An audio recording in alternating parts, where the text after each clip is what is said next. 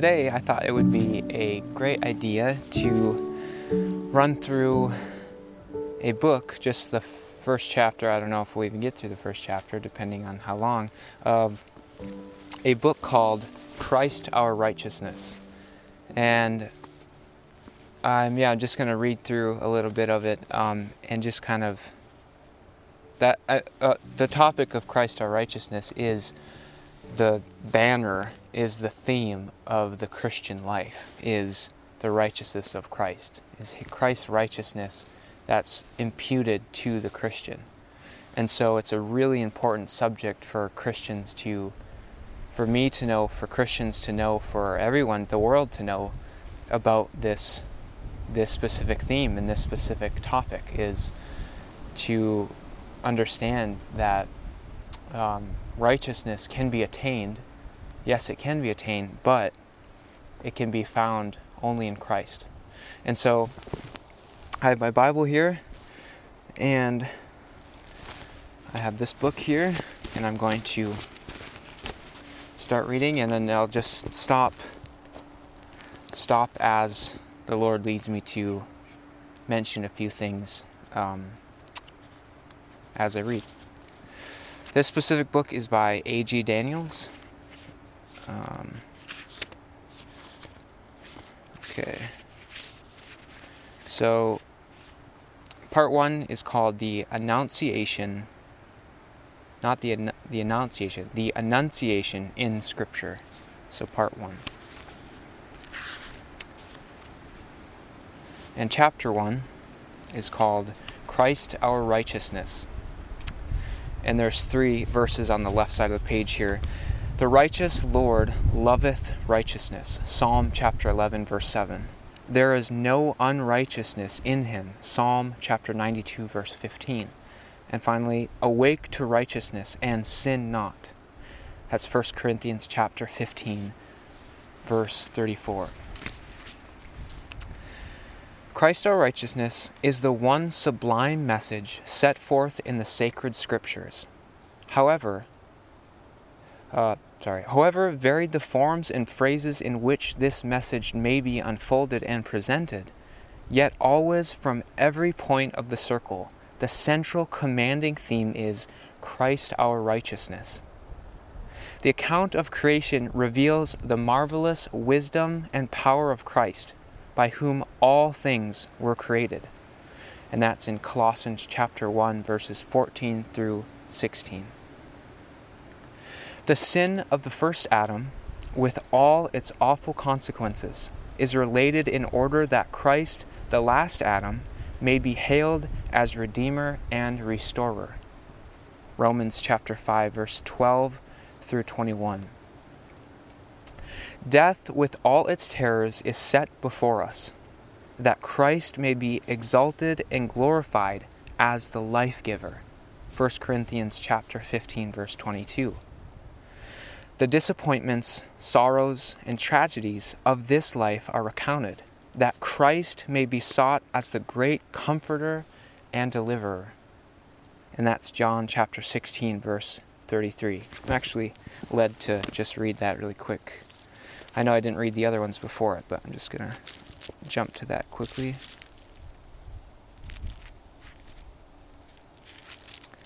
John chapter 16, verse 33. You can get to it here. John chapter 16, verse 33. These things I have spoken unto you, that in me ye might have peace. In the world Ye shall have tribulation, but be of good cheer. I have overcome the world. Amen. Our sinful, corrupt natures are presented in lurid colors, that Christ may be appealed to for cleansing, and may be very and may be in very deed unto us the Lord our righteousness. Thus it is throughout the sacred volume, every phase of truth unfolded points in some way to Christ as our righteousness. But righteousness as a distinct, well defined subject of vital importance occupies a large place in the Word of God. Its source, its nature, the possibility of its being obtained by sinners and the conditions upon which it may be secured are set forth in great clearness in that original authoritative textbook on righteousness. And of course, the original authoritative textbook on righteousness is, of course, the Holy Bible. Of the source of righteousness, we read, O Lord, righteousness belongeth unto thee. Daniel chapter 9, verse 7. And the Lord is righteous in all his ways. Psalm chapter 145, verse 17.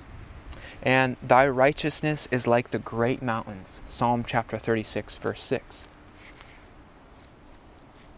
And thy righteousness is an everlasting righteousness. Psalm chapter 119, verse 142.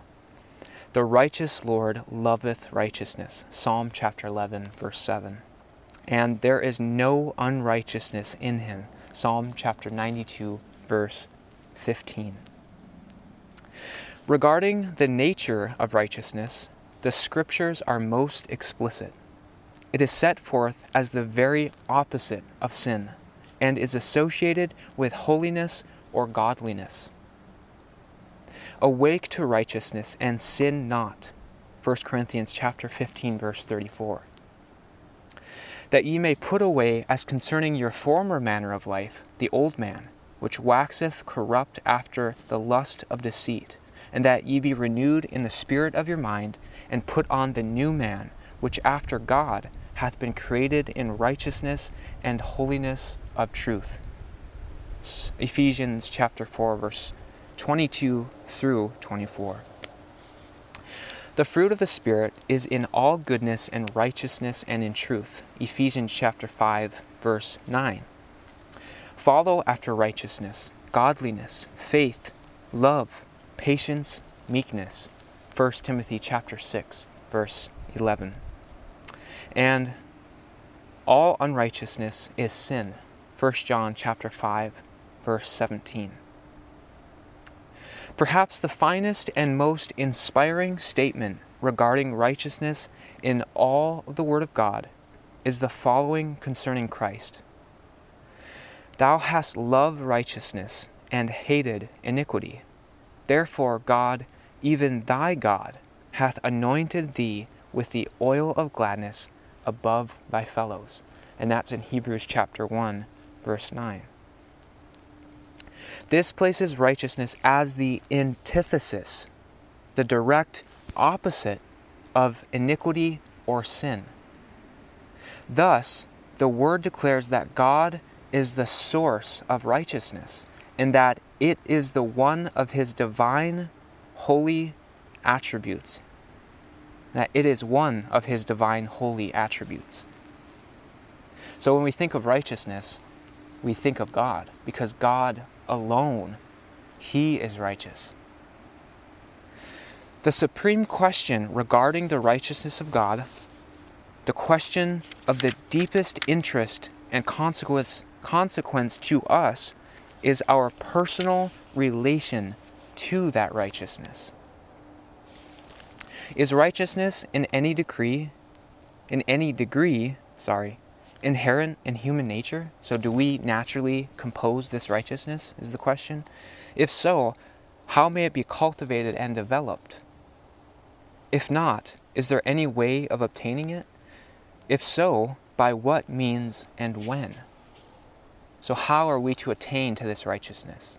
You know, how, what does that look like? He goes on To the mind untaught and unenlightened by the Word of God, this is a great, dark, baffling problem. In endeavoring to solve it, man has surely sought out many inventions. But uncertainty and confusion regarding our relation to the righteousness of God are quite unnecessary, for the true situation is clearly stated in the Scripture of truth. The Scriptures declare that all have sinned and come short of the glory of God. Romans chapter 3 verse 23. And that we are carnal, sold under sin. Romans chapter 4 verse 17. And that there is none righteous, no, not one. Romans chapter 3 verse 10. and that in our flesh there dwelleth no good thing. Romans chapter 7 verse 18. And finally, that we are filled with all unrighteousness. Romans chapter 1 verse 29.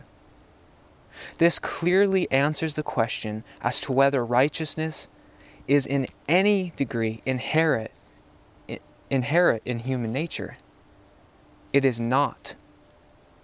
On the contrary, human nature is filled with unrighteousness. And you see that our world, we have been, we're brought into a world where everything around us, it's meant to cultivate unrighteousness. Everywhere you look, everywhere you go, everywhere you, everything you hear, everything you are told or taught, everything for the most part has to do with unrighteousness. It has to do with, or else it's telling, it's whoever it may be, is telling us that the righteousness is already in ourselves apart from God when the scripture says, the Bible says that that's not true. Natural righteousness is not in ourselves.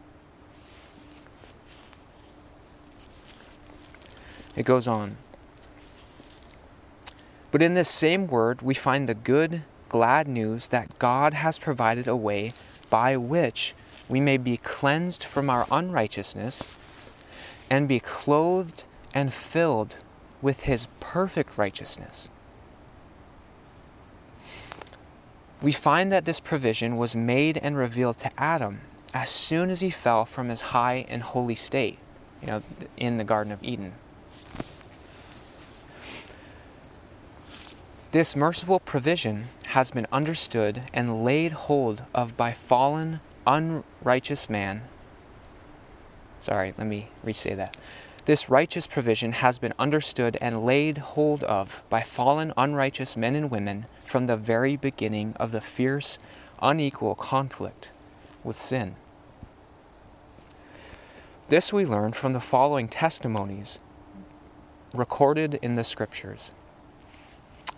Number one, in one of his sermons, Christ refers to the second son of Adam and speaks of him as righteous Abel. Matthew chapter 23, verse 35. And Paul declares that Abel obtained witness that he was righteous. Hebrews chapter 11, verse 4.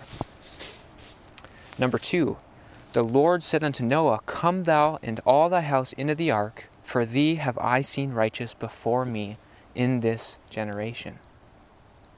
And that was Genesis chapter 7, verse 1. Again, Noah was a just man and perfect in his generations, and Noah walked with God. And that's Genesis chapter 6, verse 9. Number 3, Abraham believed God, and it was counted unto him for righteousness. Romans chapter 4, verse 3. Number 4, and delivered righteous Lot, sore distressed by the lascivious life of the wicked. For that righteous man dwelling among them, in seeing and hearing, vexed his righteous soul from day to day with their lawless deeds. That's 2 Peter, 2 Peter chapter 2, verse 7 and verse 8. Number 5 of Zacharias and Elizabeth, living just before the birth of Christ, it is said, they were both righteous before God, walking in all the commandments and ordinance of the Lord blameless. Luke chapter 1, verse 6. And finally, point number 6. The Apostle Paul declares that the Gentiles to whom he had preached the gospel had attained to righteousness. Romans chapter 3, verse 30, and chapter 6, verses 17 through 22. Thus, it is seen that from the promise made to Adam to the close of apostolic times, there were men and women all along the way who laid hold of the righteousness of God and had the evidence that their lives were pleasing to Him. So basically, what he's saying is there is a way to be righteous. We see all throughout the Holy Bible that there are examples set forth for us that these people have had that righteousness. They've attained to that righteousness. They've God says multiple times, as we just went over those six points, of people being righteous in His eyes, in His sight. And so, yes, in and of ourselves, you know, if it's just up to us, no, righteousness is not possible. But God is saying, God is saying, through Him, righteousness is attainable, righteousness is possible. So that's basically what He's saying here. And we have that wonderful testimony from the Bible to say, to say so. So, upon what conditions may this righteousness be attained? How was this accomplished? Upon what conditions was this wonderful transaction wrought?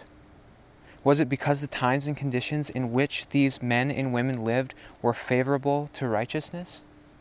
Or was it due to the special and superior qualities inherent in those who reach the high tablelands of godliness? So basically, what he's saying is is it because we're special?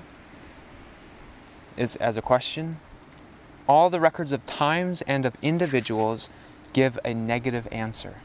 They were people with natures like our own, and their environment vexed their righteous souls from day to day. 2 Peter chapter 2 verse 7 and 8.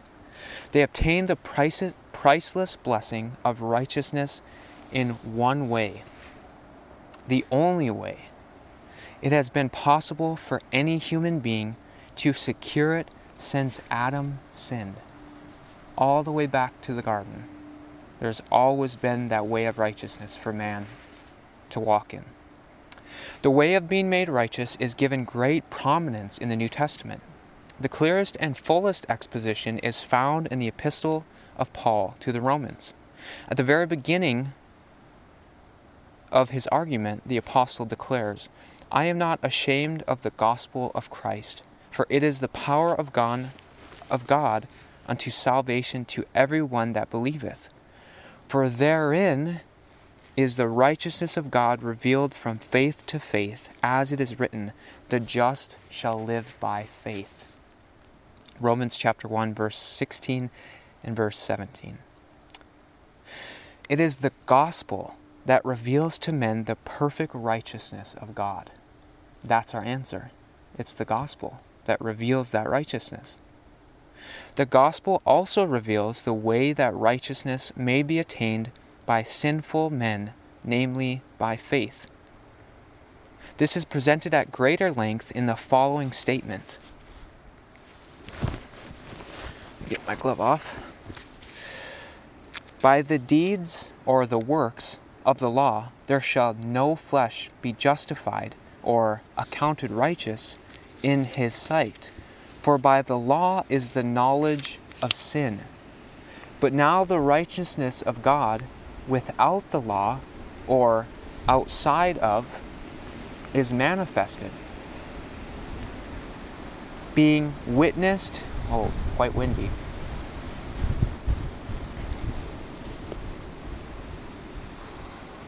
Nice wind. But now the righteousness of God without the law, or the works of the law outside of the law is manifested, being witnessed or approved or accepted by the law and the prophets.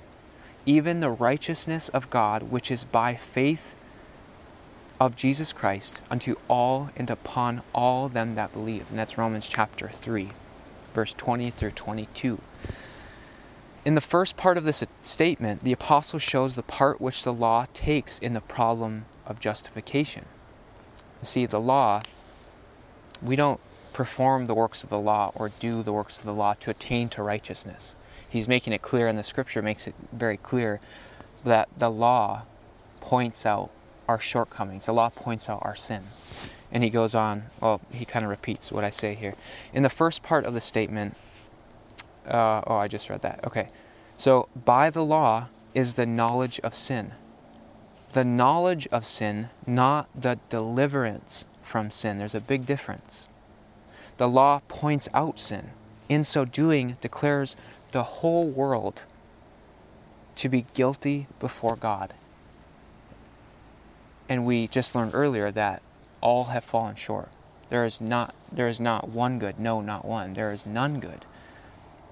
And the law, the 10 commandments points out that the entire world, the entire world, is in sin, is, is sinning and sinners. But the law cannot deliver from sin. No effort of the sinner to obey the law can cancel his guilt or bring to him the righteousness of God. So, nothing that I can do, if I try to obey the law in my own strength to earn the righteousness of God, it's, it's an impossibility. The law points out our sin. The law, the law shows us where we need to be cleansed. The righteousness, he goes on, the, that righteousness, Paul declares, is by faith of Jesus Christ, whom God hath set forth to be a propitiation, which is an atoning sacrifice, through faith in his blood, to declare his righteousness for the remission of sins that are past through the forbearance of God. That's Romans chapter 3, verse 22 through 25. It is through faith in the blood of Christ that all the sins of the believer are canceled and the righteousness of God is put in their place to the believer's account. Oh, what marvelous transaction! What a manifestation of divine love and grace. Here is a man born in sin and as Paul says, he is filled with all unrighteousness. His inheritance of evil is the worst imaginable. His environment is at the lowest depths known to the wicked. In some way, the love of God shining from the cross of Calvary reaches that man's heart. He yields, repents, confesses, and by faith claims Christ as his Savior. This is the gospel. The instant that is done, he is accepted as a child of God. His sins are all forgiven, his guilt is canceled, he is accounted righteous and stands approved, justified before the divine law.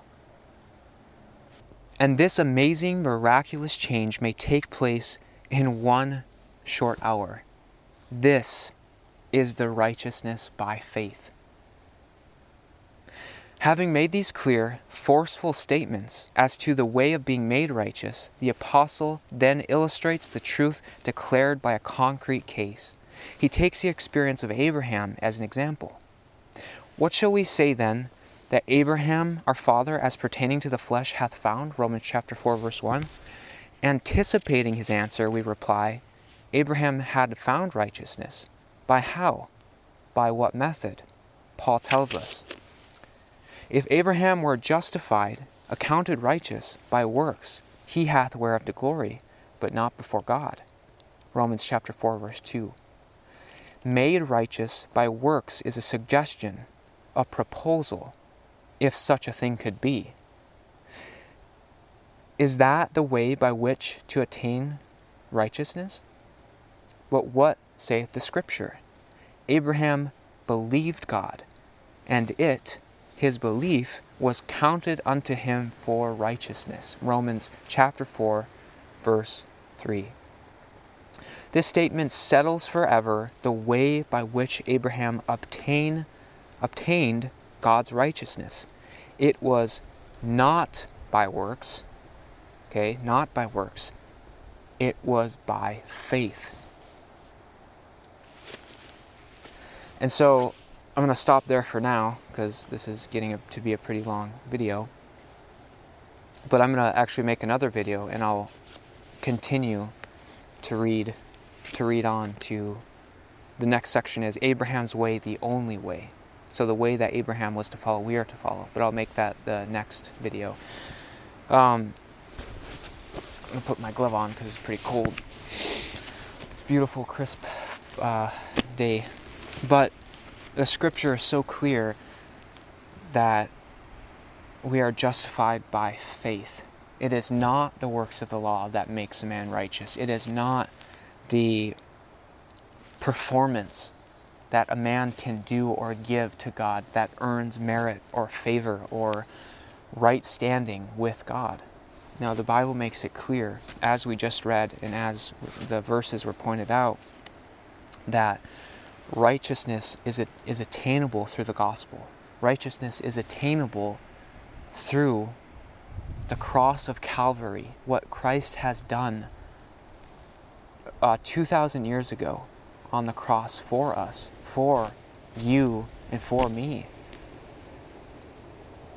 And the conditions by which is laid out in the Bible to attain to that righteousness, to have that righteousness imputed to us through Christ is to put on Christ. It's to accept. It's to realize that we have fallen short.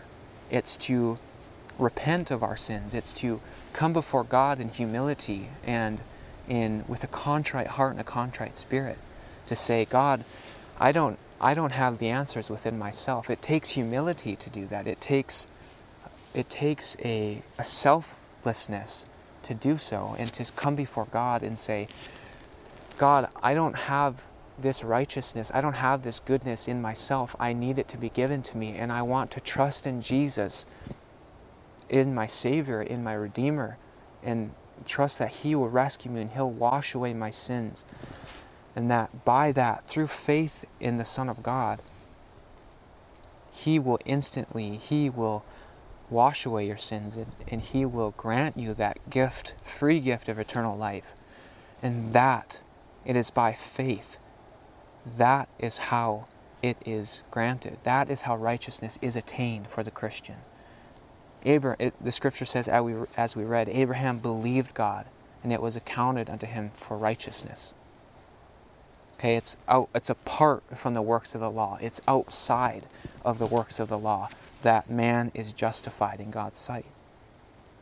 And as we will continue to read this book, um, we will show what you know. It, I think it, it goes on to talk about, uh, you know, what the faith looks like once we've accepted that gift, and once we've, uh, once we know what what salvation is, that it's a free gift. Once we've accepted that, but that cannot be that point cannot be said enough that Christ is the righteousness that we may obtain.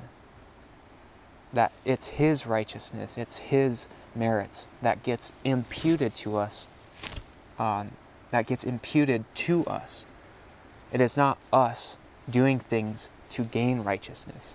It is Christ imputing and imparting and giving his righteousness to us. But that is such an important point.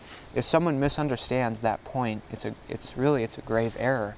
And it's one of the main themes of the Bible is God's righteousness imputed to the Christian by faith. And so I hope you enjoyed this video. And uh, yeah, it's getting chilly out here, but I praise the Lord for a beautiful day and um, and just a beautiful opportunity to read this this book and just to dwell and think about the righteousness of God, um, and to make sure that we're I'm understanding it properly and that we're all understanding it properly, so that we know what is right. You know what the Word says. Um, but yeah, and I also found this I was just asking the Lord, you know, Lord, where would be a good spot to uh, sit and to, you know, film this video and to, um, you know, where would be a good spot? And I came to this, I was, you know, walking through the woods and was asking for his guidance, and he, I saw this log, and I'm like, oh, that's perfect, and it's it was nice and, uh, you know, set up as a nice little bench, and so I just threw a little blanket over it, and it worked really nice. So I'm thankful for this bench. But yes, I hope you're blessed. I hope you enjoy. Leave a comment if you have questions or you have anything you want to share. Leave a comment below. I will. I reply to all my comments, and um, I will not leave you hanging in that aspect. So, thanks for watching, and I pray you have a blessed day. God bless you. Bye.